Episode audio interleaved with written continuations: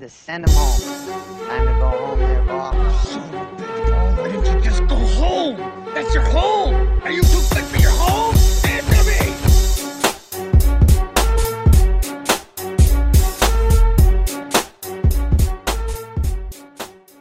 Hello and welcome back to the Off the Tips podcast. It's been a huge week in the week of golf, and thanks for tuning in wherever you're tuning in from. We can't wait to start breaking down the week that was at the Ryder Cup, and I've got a hat on. The man across from me doesn't have a hat on, so he must want to start getting paid for these podcasts. AC, welcome to the pod, mate. I'm looking forward to breaking down some Ryder Cup. G'day, Cal. I love that, mate. Already giving a jab to Paddy Ice. Big fan of that. A great week at the Ryder Cup. Everything I love about sport, just the emotion, the history of it, and just getting to see the cream of the crop go at it. It's just outstanding. I understand you went to the GF, mate, this weekend. How's that? Yeah, it was what a fixture. I obviously didn't have a foot in either camp, so I was really just enjoying the football. It's probably the best game of rugby league I've ever watched in my life. It was pretty phenomenal. Enjoyed it a lot. Getting out to Homebush from where I am is a bit of a chore, and getting back with the 90,000 other people trying to get back into the city was pretty tough going on a 37-degree day. Or it was, I was well ready for bed when afterwards. So it was, what a spectacle. It was my third appearance in the NRL Grand Final. So I'm starting to rack them up. Hopefully I can watch the Warriors in one soon. Yeah, but I'm sure that will come. Yeah, it's a pig of a ground to get out to, Homebush, and not a great viewing ground either, but I'm sure the atmosphere would have been gone. Yeah, it was great, but mate, we might as well rip straight into the Ryder Cup stuff. Europe just get the job done. It was pretty clinical in the end. We might as well just start from the top. The Friday foursomes. I just want to get your take on that and what you thought. Were you shell shocked as the American boys? Yeah, they looked seriously rattled, didn't they? You could just see it on their faces. But it's amazing how dominant Europe are in that foursomes sort of format, particularly in Europe. But they just looked half asleep, I thought. And I don't know, I think going in without JT, Spieth and Brooks in your first session is just such an interesting decision, particularly JT. And although he didn't play his best this week, which we can talk about later, but it felt like they had a lot of kind of the nice guys, not guys that are really emotional players, but I think they probably got beaten in that department. The Europe boys were so up for it, but also they had that concentration. Like, they weren't too over the top with their celebrations, but you could just see they wanted to get in the contest. And like people like Sam Burns just completely dropped the ball. Like, he was awful. Mm. What were your kind of takeaways from that start? Like, do you think Zach Johnson dropped the ball? Yeah, I do think he dropped the ball. I was really surprised with those pairings. Like you said, I would have definitely had JT and Spieth out there, and I probably would have sent all my major winners out as well. But I just think there was an arrogance about the American side. I think they hadn't played golf in near on 6 weeks competitively, and there's no real reason for it. Like, there was a massive event that all 12 of those Ryder Cup boys from Europe played. I just think that they just thought they had this gun side and they could roll into Marco Simone and just get off the bus and play their best stuff. And you could tell that they were rusty, like compounding errors. And then when it got to Sunday and they'd had some competitive golf under their belt, it started to get close. So I think they really shot themselves in the foot. Whether Brooks obviously played the week before, but the rest of them, barring JT and Max, who had played a week prior was the best player by a country mile. So I think not having those competitive reps under their belt really cost them early in the event, and it just got them too far behind, in my opinion. Yeah, for sure. And I think it's easy to kind of point fingers in hindsight as well, but you'd think the Fortinet where Max and JT played was 3 weeks after the Tour Championship, I think, and 2 weeks before the Ryder Cup. And you'd think that would have been the perfect time to get them all together to get a competitive tournament under their belts. Could have maybe, in the practice rounds before it, you could have done some match play stuff potentially. And it seemed like they were underprepared and kind of came in, maybe not arrogant, but just a bit blasé. And then there's kind of the other point where, yes, I think Zach Johnson made some mistakes, but it's also like, man, you've got the 12 best golfers in America and a lot of them just didn't step up to the plate. So there's definitely some players to blame there. Yeah, and like they went on that scouting trip, what was it, a couple weeks prior. And like, yeah, Jordan Spieth had just had a child, like literally at that point. So you can probably excuse him. You can definitely excuse him from not fronting. But like Xander and Patrick Cantlay both didn't front. I just think when you're a team, it's like, and at the Ryder Cup, it's kind of one on all in sort of stuff, isn't it? It was kind of just weird. Like it's seen from the outside looking in, they didn't have this cohesion and brotherhood, as wanky as it sounds, that the Europeans had. And I feel like the US team always have to try to show you or justify it with like a corny post or something. You can just see it in plain sight when you see the Europeans. Like they when they were standing on the first tee, that sounds so stupid, but they'd stand a lot closer to each other. They just seemed like a tighter knit. Just one percenters. And these are, and the European guys, which are guys that have all come from completely different cultures to each other, completely different backgrounds. Whereas I know that it's like that in the United States, like depending on where you come from, but you're all kind of playing literally under the same flag when you come from the United States, and you know how much they get up for their national anthems and the love for their country. Like you would think that they band together easier than guys coming from 27 different countries. Like, seriously. Yeah, that's so fair. I think you've kind of hit the nail on the head. I think one thing I notice, and I don't know quite how to articulate it, but the Americans always talk about, I can't wait to represent the US. And the Europeans kind of talk about representing Europe, but they talk about kind of playing in the Ryder Cup, whereas the Americans don't really talk about actually like the history of the Ryder Cup, what it means to them. It's more what it means to represent America, if that makes sense. I feel like the Europeans are way more in tune in what the actual event is, rather than the Americans kind of like the feeling of just wearing the colours. Does that kind of make sense?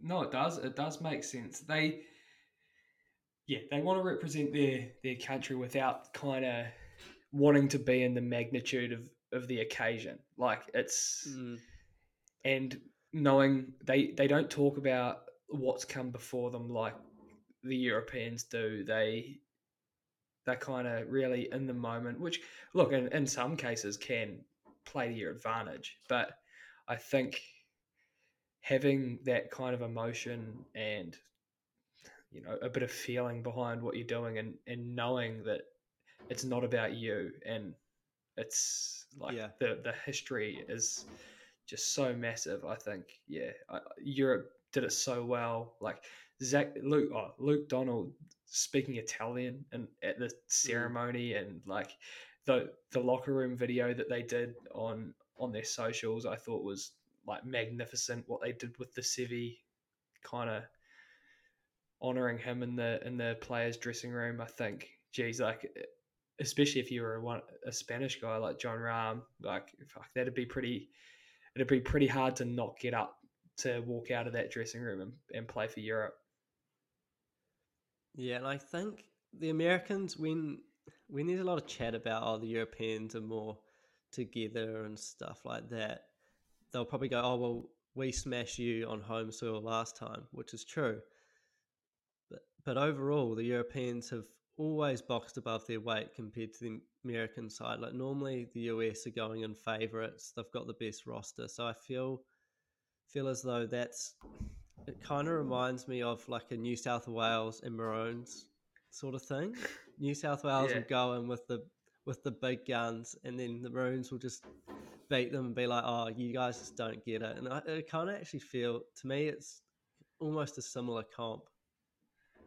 Yeah, that's not a bad comp. It's, I suppose you could compare the European side to the Queenslanders, like you've just said, with the talent and just, you know, kind of squeezing every ounce out of what they got and not rolling over. I think that you can make that comparison, and I think it's not a bad one at all. I think, yeah, the Europeans do kind of have, like, I think your top kind of 5 or 6 players on each team are always comparable, but I think it's the balance of those last kind of 6 that kind of becomes a bit of a mismatch traditionally.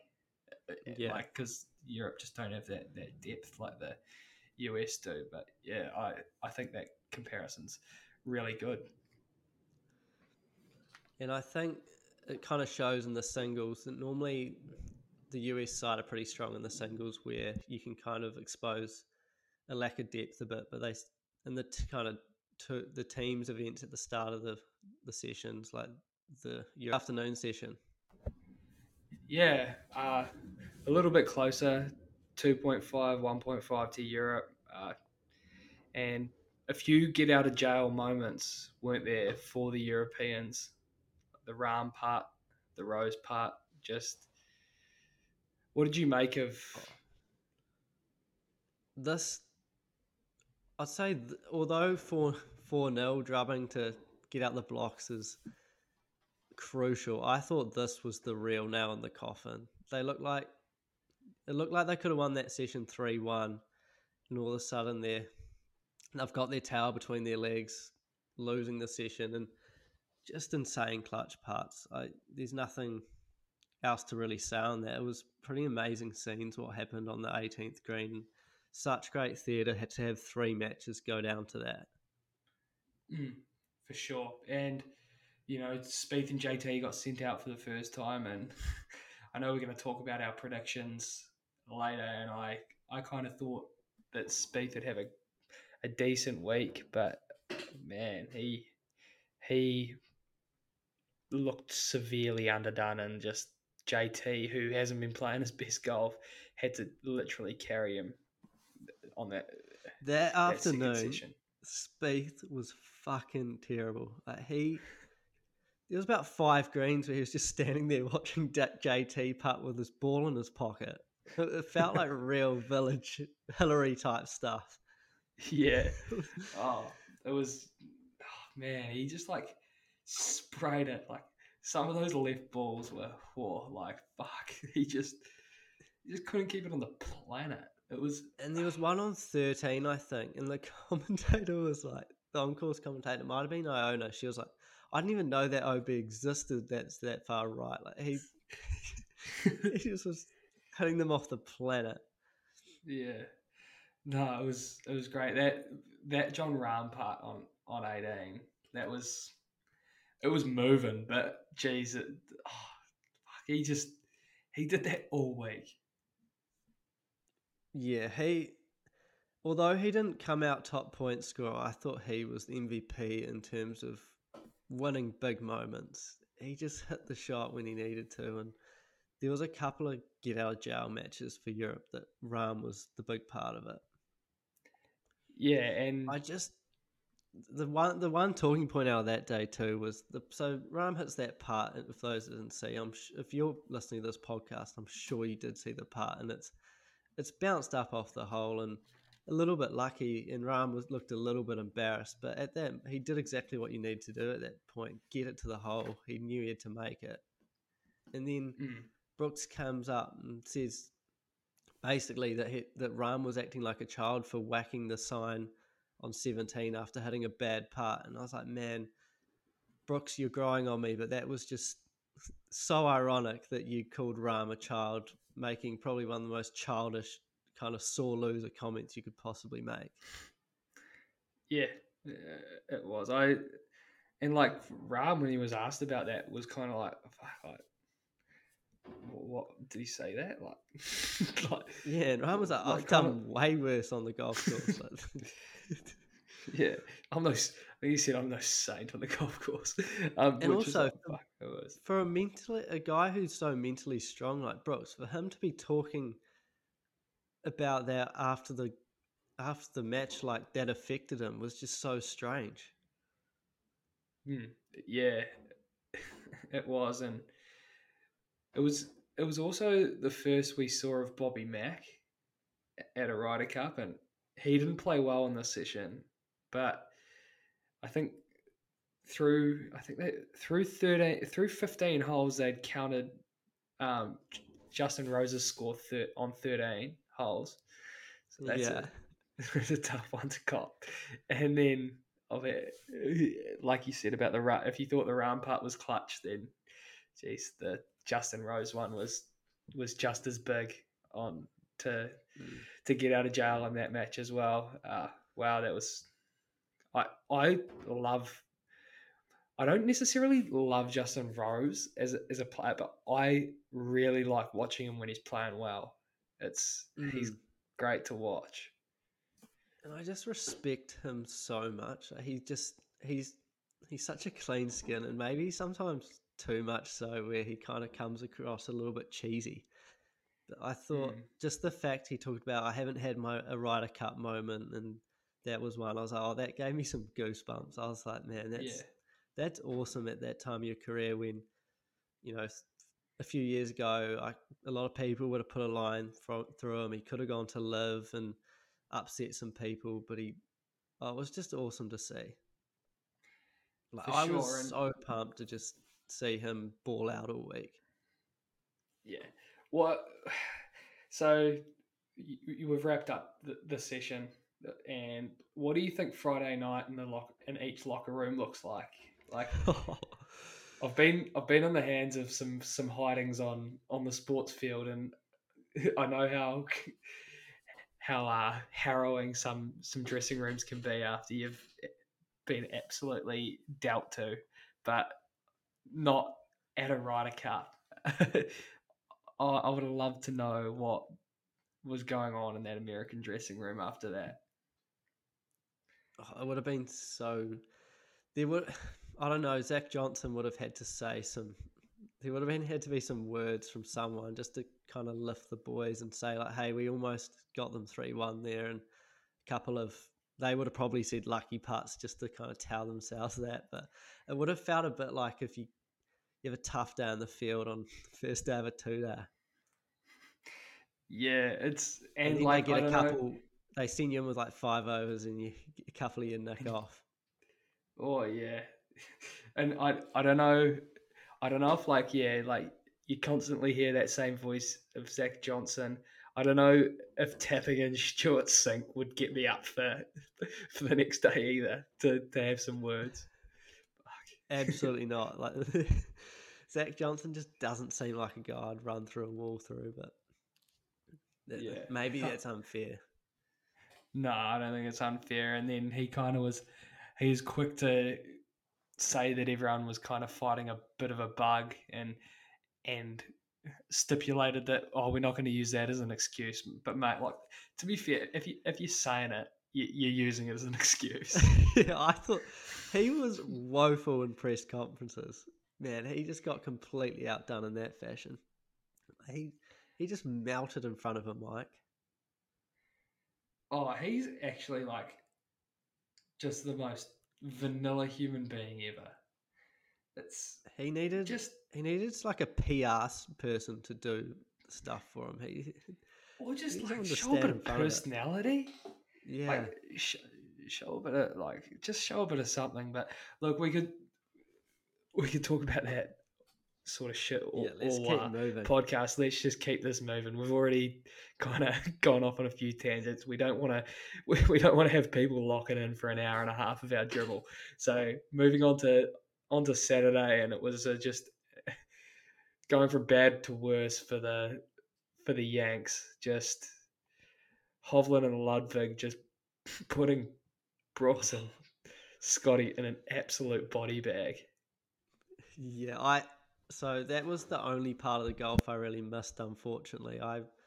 Me and Swanee went out on Friday night to watch the All Blacks, and it was one of those ones you just wake up. It wasn't a massive night, but I woke up a little bit dazed, and I checked my phone. I was like, what the hell is going on here? And I think at that point they were on the 8th, and I was like, I kind of thought maybe I'm still drunk. Like, what's happened here? And no, it was just a complete and utter melt from Scotty and Brooks. Because Ludvig and Hovland were good, but they weren't making a ton of birdies. Nah, they just completely stunk, those two. And I don't know about that as a foursomes pair. Well, obviously, I do know about it now. It's a shocking one, but on paper, it just looks personality-wise weird. You know, like, obviously both unbelievable players, but that doesn't necessarily correlate to a good foursomes setup. Yeah, and the thing about Europe seemed a lot more prepared for the foursomes, because it makes so much sense for Hovland and Ludvig to play when you look at it now, because Ludvig was really struggling with his irons, but he puts the ball on the fairway all the time, and Hovland's one of the best approach players in the world, and he was just putting them in the fairway. Hovland was knocking them within 10, 15 feet. And it was just the perfect sort of storm, because the way Europe did it is there was a lot of drivable fours. They didn't want US to have wedges in their hands, so they pushed the tees forward on the short par fours, and it worked a treat. Yeah, it did. And just a couple of takeaways from that. Did you see when Bones told JT the score on that was so down, good? Yeah, they lost 9 and 7, and JT just looks at him and just goes 9 and 7, like with utter disbelief on his face. Yeah. It kind of reminded me of that time when JT's had some great moments like that, when there's that one where Spieth asked if they could give it a gimme, and JT was just so against it. I think it was in the Presidents Cup. It was good. But the other thing that happened that session was Max and Harmon showed some real fight. They played really good that day, and Max just did the coldest walk-off chip-in I've ever seen. Yeah, that was wild. It was hat off before it even. It was sick. 2 foot out. It was like 2 foot out from going in. It was. He started walking about 6 foot out, maybe 10 foot out. Yeah, it was like that Tiger one in the Presidents Cup, but the edited version. The edited version. That's so fucking funny. The edited version. But yeah, you're right. It was a bit like that. But yeah, Harmon kind of didn't get a lot of TV time. I didn't see a whole heap of him, but that waggle needs to stop. Yeah, he didn't play great, but the thing about it's pretty interesting that the best US kind of pairing was the one that weren't friends. I think they got way too caught up on pairing mates together, because the Harmon and Max one just makes sense. Harmon puts in the fairway, and Homer can just hit. He flushes irons. He's such a good iron player, particularly with long irons. And although Harmon would have been a bit further back, it's no issue. Max is just as accurate with a 5-iron as most people are with a 7. Yeah, no, for sure. And I'm just going to do a 180 back to the Brooks Scheffler. Did you see the footage of Scotty just crying on the back of that golf cart? I felt for him at that time. And you do. Yeah, and Scotty seems really likeable. I think he actually grew on me a lot this week because he showed a bit of emotion, and you could see that it meant something to him. Yeah, and I don't know if that crying was out of what it meant to him or just pure embarrassment. I think it was probably a little bit of both. Because he's the best player in the world, and he just got flogged by Ryder Cup rookie and admittedly one of the other best players in the world. But yeah, it was. To be fair, if I was a European player, I'd love to see that. Yeah, you would. Why do you think the US stink at foursome so much? I just think they're far more individual than European guys, and I can't put my finger on it. You can put it down to maybe your real technical stuff like the ball, they might be really reliant on stuff like that, but that is clutching at straws, isn't it? I think my observation was that Europe just put it in play. And it sounds so simple, but it's pretty hard to muck up holes in foursomes if you're hitting fairways. Yeah, and the lack of compounding errors from the Europeans was and this goes back to what we were saying before about just the lack of competitive reps the Yanks had. There was a couple of times where it was just rough to rough. It was poor decision making. It was all of that sort of stuff. I think that adds up, and I think they would have been better in foursomes if they had some competitive reps. And like you said at the top, maybe in a practice round, get together for 9 holes at the Fortinet Championship and do some alt shot. You have that luxury. It's not like it's a blockbuster event. And they seem to be hamstrung by just why can't JT play with someone else?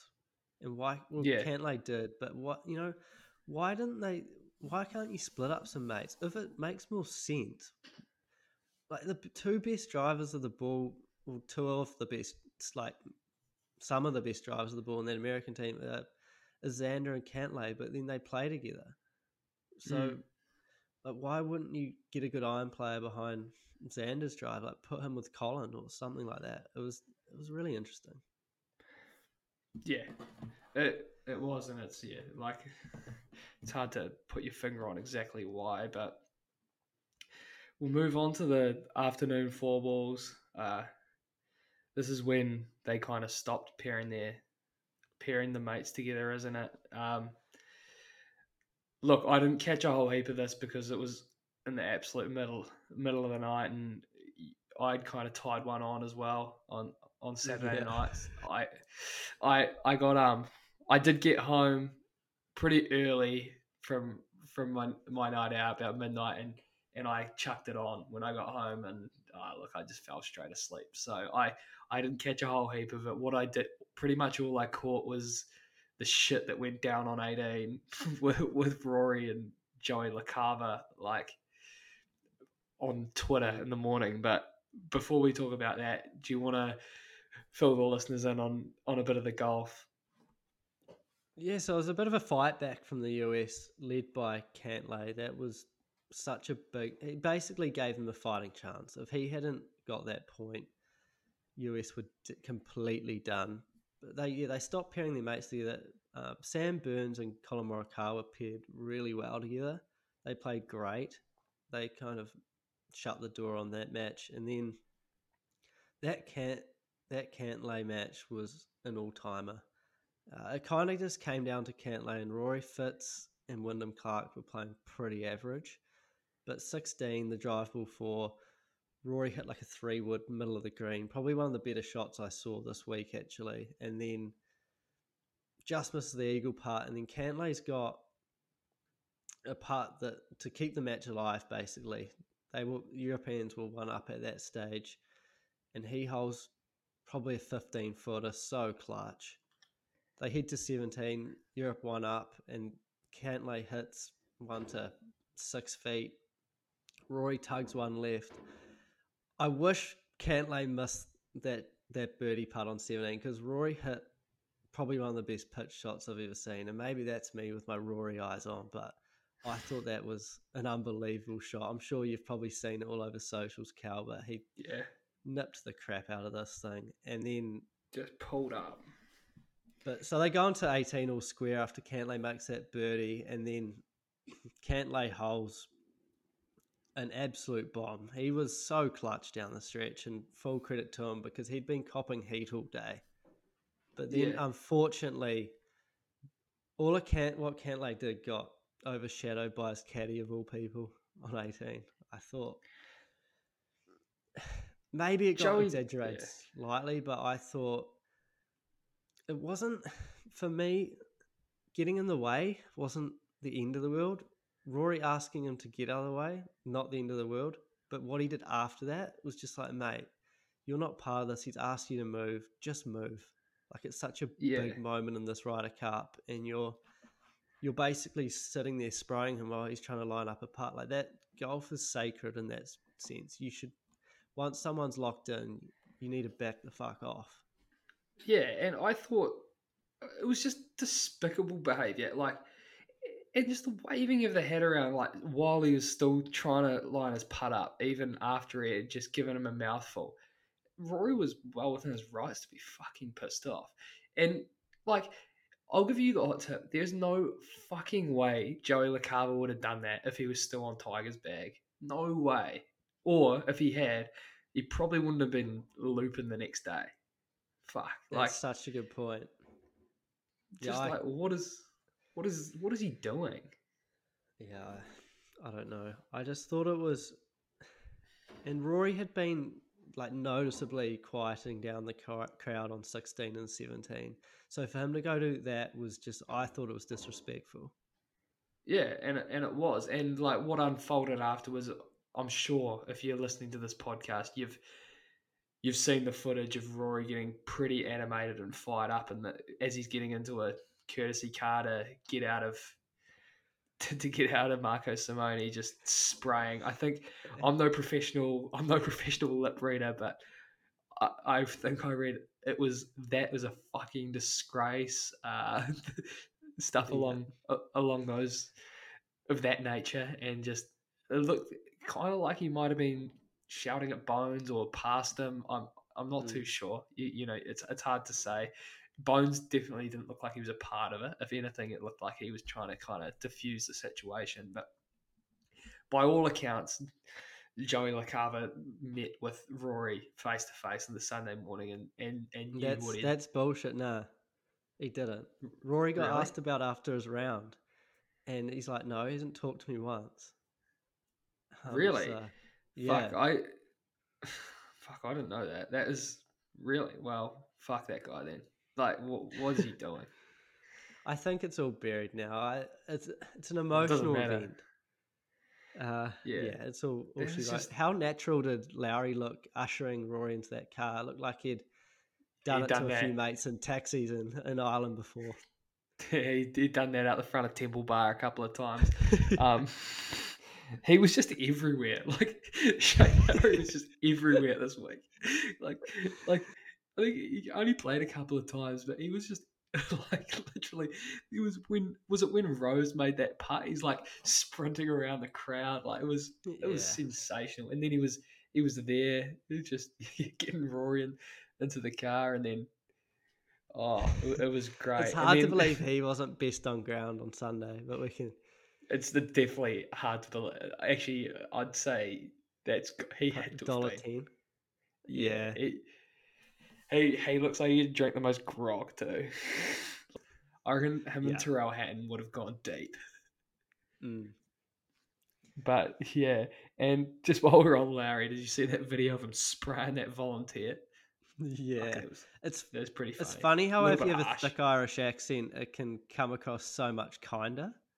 Like if JT said that, he would have get slated. For sure.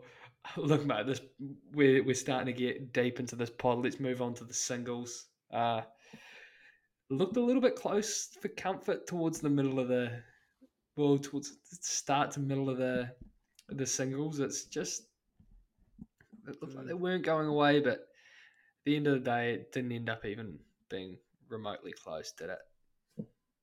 Yeah, well, I disagree on that a little bit. The score front, it did. But I thought it's amazing how you can't, it's easy to forget when you're watching it that, you know, there's been 16 points before singles, but there's still almost half up for grabs in that last day, and anything can kind of happen. And if you think about a match that someone wins one up, there's always some small moments within that match where it could have flipped to the other side. So yeah, I thought it's a little bit flattering, the scoreline, but also Europe deserved it with the way they started with like the first 2 days. But it was, there were definitely times where I was a little bit concerned. That Rahm Scotty match was a belter, the first one. Wow, that was that really set the tone for the day. Scotty, that lag part, played well. Yeah, and I think I give a lot of credit to Scotty the way he fought back, because he missed a few shorties early on. I know you messaged me, and I had the same belief. We're like, geez, that's so worrying. Like, these things are barely touching the hole. And then he found something and made a few putts. I think at the moment it's a bit in his head, the shorter ones. He seems okay from 20 feet. He's hitting decent putts. And then, I think he needs to read them himself and tell that absolute wounder Ted Scott to just like go over there and start scrubbing that wedge or something. Like, get out of my sight. And then we were talking about Rahm delivering the big moments, and that lag putt on 18 was sensational. Almost stopped it at the top of that ridge and put it to tap in range. It was seriously impressive, and that half a point became so crucial. If Scotty had won that match, there would have been some seriously nervy Europeans, although I'm sure they would have felt some nerves, but that could have compounded it. It was such a big swing. Yeah, and moving on from their match, Rory just absolutely flogged Sam Burns. Just kind of taught him a lesson on how to play golf, in my opinion. I think Rory just played too good for Burns to beat him. He was 8 under through 17, I think, but Burns played so well to get him to take him to 17. Yeah, that's Burns had a couple of putts that burnt edges too. I thought Burns played really well. I thought if he'd played maybe 10 different players on that European team, he would have won. So I thought Burns really held his own. The other match that I really enjoyed was Rose versus Cantlay. Rose was so gutsy. I don't know how you felt. Every time it panned to Rose, he was just pouring in like a 20 or 30 footer. His putter was lights out. Right in the heart too. They weren't just like creeping in the edge. They were just like dead center every single time. I was enjoying that pointing celebration that he was doing throughout the week. I don't know why. I was digging it. Yeah, it gives me a lot of Monty on the dance floor vibes. Pointed. Yeah, that's a good shout. And the other thing in that singles was Max's putt to keep Cup alive was insane. It's like a 10-footer. There was just so much riding on it, and drains it in. And Max was such a stud this week. Yeah, he really impressed me this week, as he did at the Presidents Cup. It was great to see him play well. He's made for those occasions, I think. It's just he loves that shit. And Tommy Fleetwood got the job done against Rickie Fowler to win the Ryder Cup. That tee shot he hit on 16 was just like a tracer bullet, it was like that was stone cold. Yeah, he picked up the tee, and it was barely halfway. It was insane. Yeah. After Rickie just fanned one in the piss. I thought that gimme from Rickie was seriously generous. Oh, yeah. Yeah, I rewatched it before we jumped on, and it was closer than I thought it was. What do you reckon? It was 3 feet? It might have been a bit less, but to win the Ryder Cup, I'm not giving him that, because Fleetwood's putt before that was a nervy sort of poke down that hill. Okay. Yeah, there'd be no harm in making him putt it. I probably would have made him putt it, but Rickie also just looked like he didn't give a fuck, so... yeah. He looked half asleep all week. It was really... I know he plays kind of... That's how he kind of plays, but sort of... What's the word? He doesn't get overly emotional about anything, but I thought it was interesting. Maybe Rickie just didn't want to hit that six-footer to keep the match alive anyway. Hmm. But it's not good for the perception of Rickie, because I think a lot of people says he has no killer instinct, and then he gives away that, and it's like, oh, well, maybe he doesn't. Yeah, that's true. And then, look, the final score was 16.5 to 11.5. AC, do you have any more takeaways from Sunday before we start to break down our players? We're running overtime here. Nah, no takeaways from me. I think I've voiced most of them. So just give me a couple of players that you think played well and who stunk it up. And if I have anything different, I'll let you know. Yeah, I think all the horses in Europe played well. Rory, Hatton, Victor, Tommy, Rahm, all played extremely well. And then the standout for me and the losing side was Max. I thought Max was sensational. He just showed a lot of fight, and where a lot of the US side looked quite shell-shocked, he just looked up for the contest the whole time. His game was so sharp. And I thought, as a big Max fan, I was proud of him. Yes, so was I. I didn't really have much to add to the guys that played well. The guys that we haven't really mentioned a heap on this pod, Tyrrell Hatton, I thought he was outstanding this week. He hasn't got a lot of airtime from the Off the Tips boys today, but he was phenomenal, and that's kind of what he is. He's kind of that quiet achiever, isn't he? Yeah. I think he's easy to kind of sleep on because he's just a real all-good all-rounder. He doesn't hit it a mile. Great putter. Hits his iron so straight. He's one of those sort of guys that just gets a bit slept on. And the other one who we've talked about is Rose. At that age, he played so well, and he was also babysitting Bobby Mac for a lot of it. And I don't mean that to be disrespectful. Bobby Mac was someone who a lot of pressure going into this. He hadn't been playing well. His first Ryder Cup, and I thought the way Rose, you could see him kind of coaching him through it. I thought Rose did such a good job in that environment. Yeah, and he ended up unbeaten, Bobby Mac. So yeah, joke was on everyone else.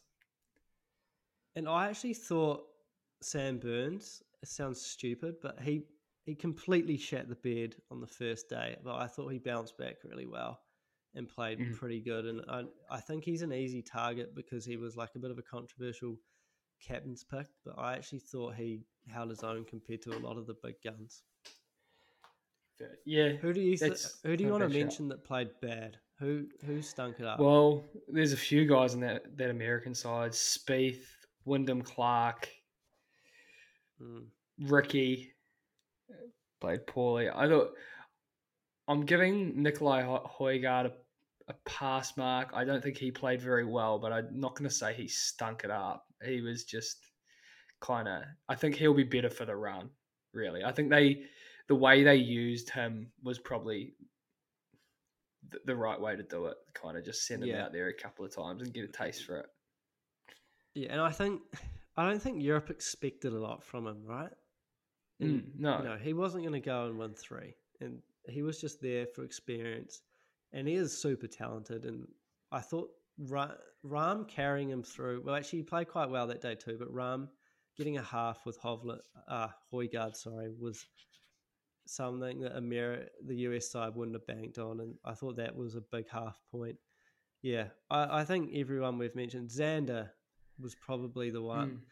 I remember one prediction I did get right. I remember saying in our preview pod that I thought I could trust the big dogs in the Europe side a lot more than I could the US, and Xander was the perfect example of that. Like, top 10 in the world, I think he's around sixth in the world, and he was just not even a factor. He was terrible. He was one guy that really looked like he didn't care. Looked like he didn't care. And look, and his old man was out there just firing out some pretty rogue takes about how he thinks they should be getting paid for this, etc., and whatnot. And look, I don't have any quotes, so I'm not going to say exactly what he said, but he went on the record with KVV from No Laying Up saying some pretty rogue carry on. But look, just before we go, AC, I've got a couple of things to discuss. We'll finish up with the hat saga with Patrick Cantlay. Like, what was that all about? Like, there's so many rumors floating around about it. Like, Twitter's such a good place for just a rumor mill. Like, I saw obviously he was taking a stand against not getting paid and not wearing the hat. I saw one tweet that he didn't want to have a forehead tan line before his wedding on the day after the Ryder Cup, and but do you think it's just all smoke and mirrors, or do you think he was actually making a stand against the payment? I really don't know. I don't think... I'm kind of sick of the speculation about it. It's just a fucking hat at the end of the day. Exactly. I thought... I don't know. It doesn't pass the sniff test for me. And, like, what a shit way to protest. You're plastered in United States kit. Mm. Like, what is not wearing a hat doing? Yeah, I agree. I think this is the takeaway I had. I think Cantlay having his wedding the day after the Ryder Cup just shows the difference between US and Europe, personally.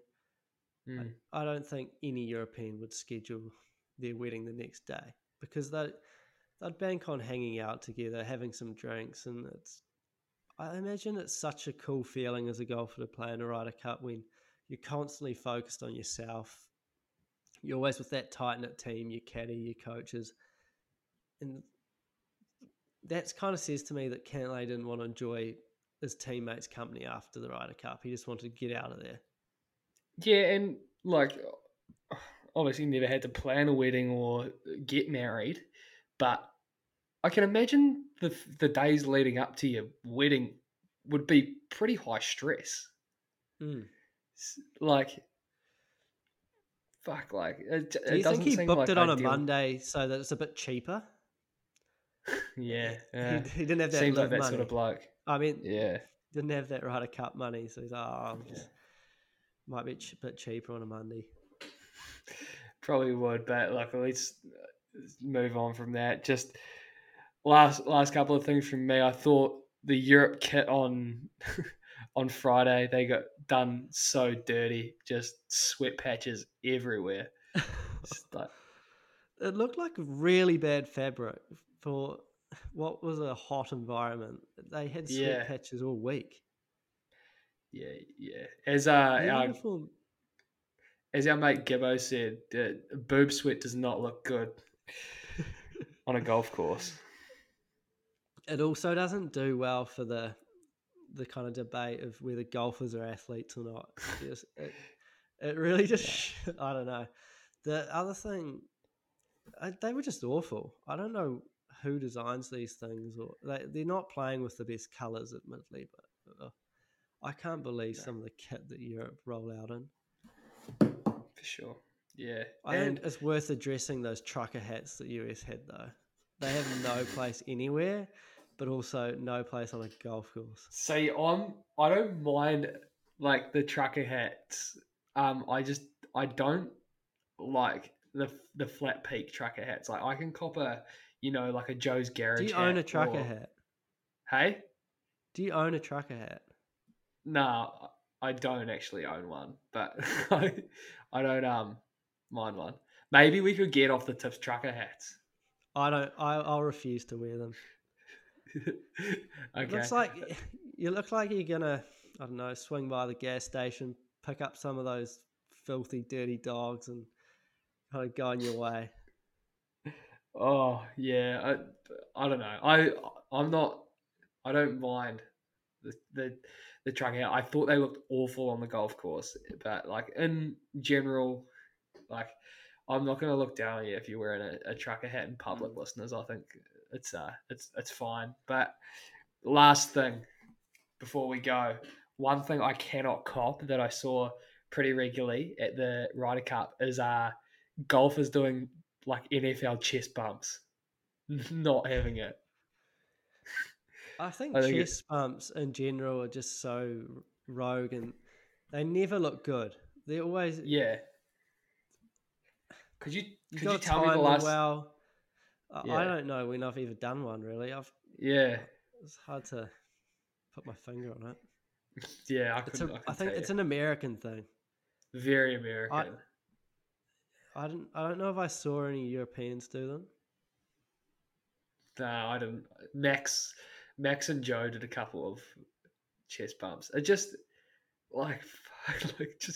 just golfers doing it too. Like, it's just not exactly like premier athletes just doing these chest bumps. Oh, it's hilarious. But the other thing we need to address is a few predictions. Yeah,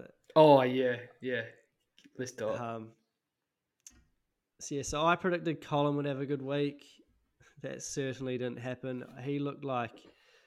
I don't know, I might start calling him the COVID golfer. He only plays well during pandemics. So we have to see about that. He only got 1 point, so that was poor for me, poor take. I did say Spieth would have a bad week, and I think I nailed that one. Only got the 1 point. I said Spieth would have a good week. You did say Wyndham would have a bad one, so you got that right. I did say that, I'll give myself a little credit, I did say that Europe would win. I did say that I could bank on their horses playing well, which happened. But the one other prediction that I got completely wrong is I said that Seb Straka would only be seen in the 4-ball format, and he wasn't sighted in that and only played foursomes. So that was... that shows how much I know. That was fucking bad. Yeah. Oh, well, that's fucking funny, eh? Yeah. The boys' predictions have been off, just almost as off as our punts, but did you land a punt this week before we go? Yeah, I had Rory top point scorer for Europe. But I'll just break even with it. I was banking on getting one or two of them right, but I didn't, so... That's right. Oh, well. It's money in the bank. Well, mate, actually a pretty decent week of golf to look forward to. 5 events on worldwide. Golf back in Australia. It's televised too. The WA Open and the Alfred Dunhill Links is back on, which is a decent event. So, listeners, if you're that way inclined, you'll have plenty of golf to sink your teeth into over the weekend. And look, we'll come back next week with a bit more fun. We'll bring playoff holes back, and we'll shoot the shit a little bit more rather than breaking down probably what is the last huge event of the year. So appreciate you guys tuning in. AC, get back onto the job hunt. Just start firing off some more CVs this afternoon, and I'll catch you next week. And cheers for tuning in, guys. Why don't you just go home? That's your home. Are you too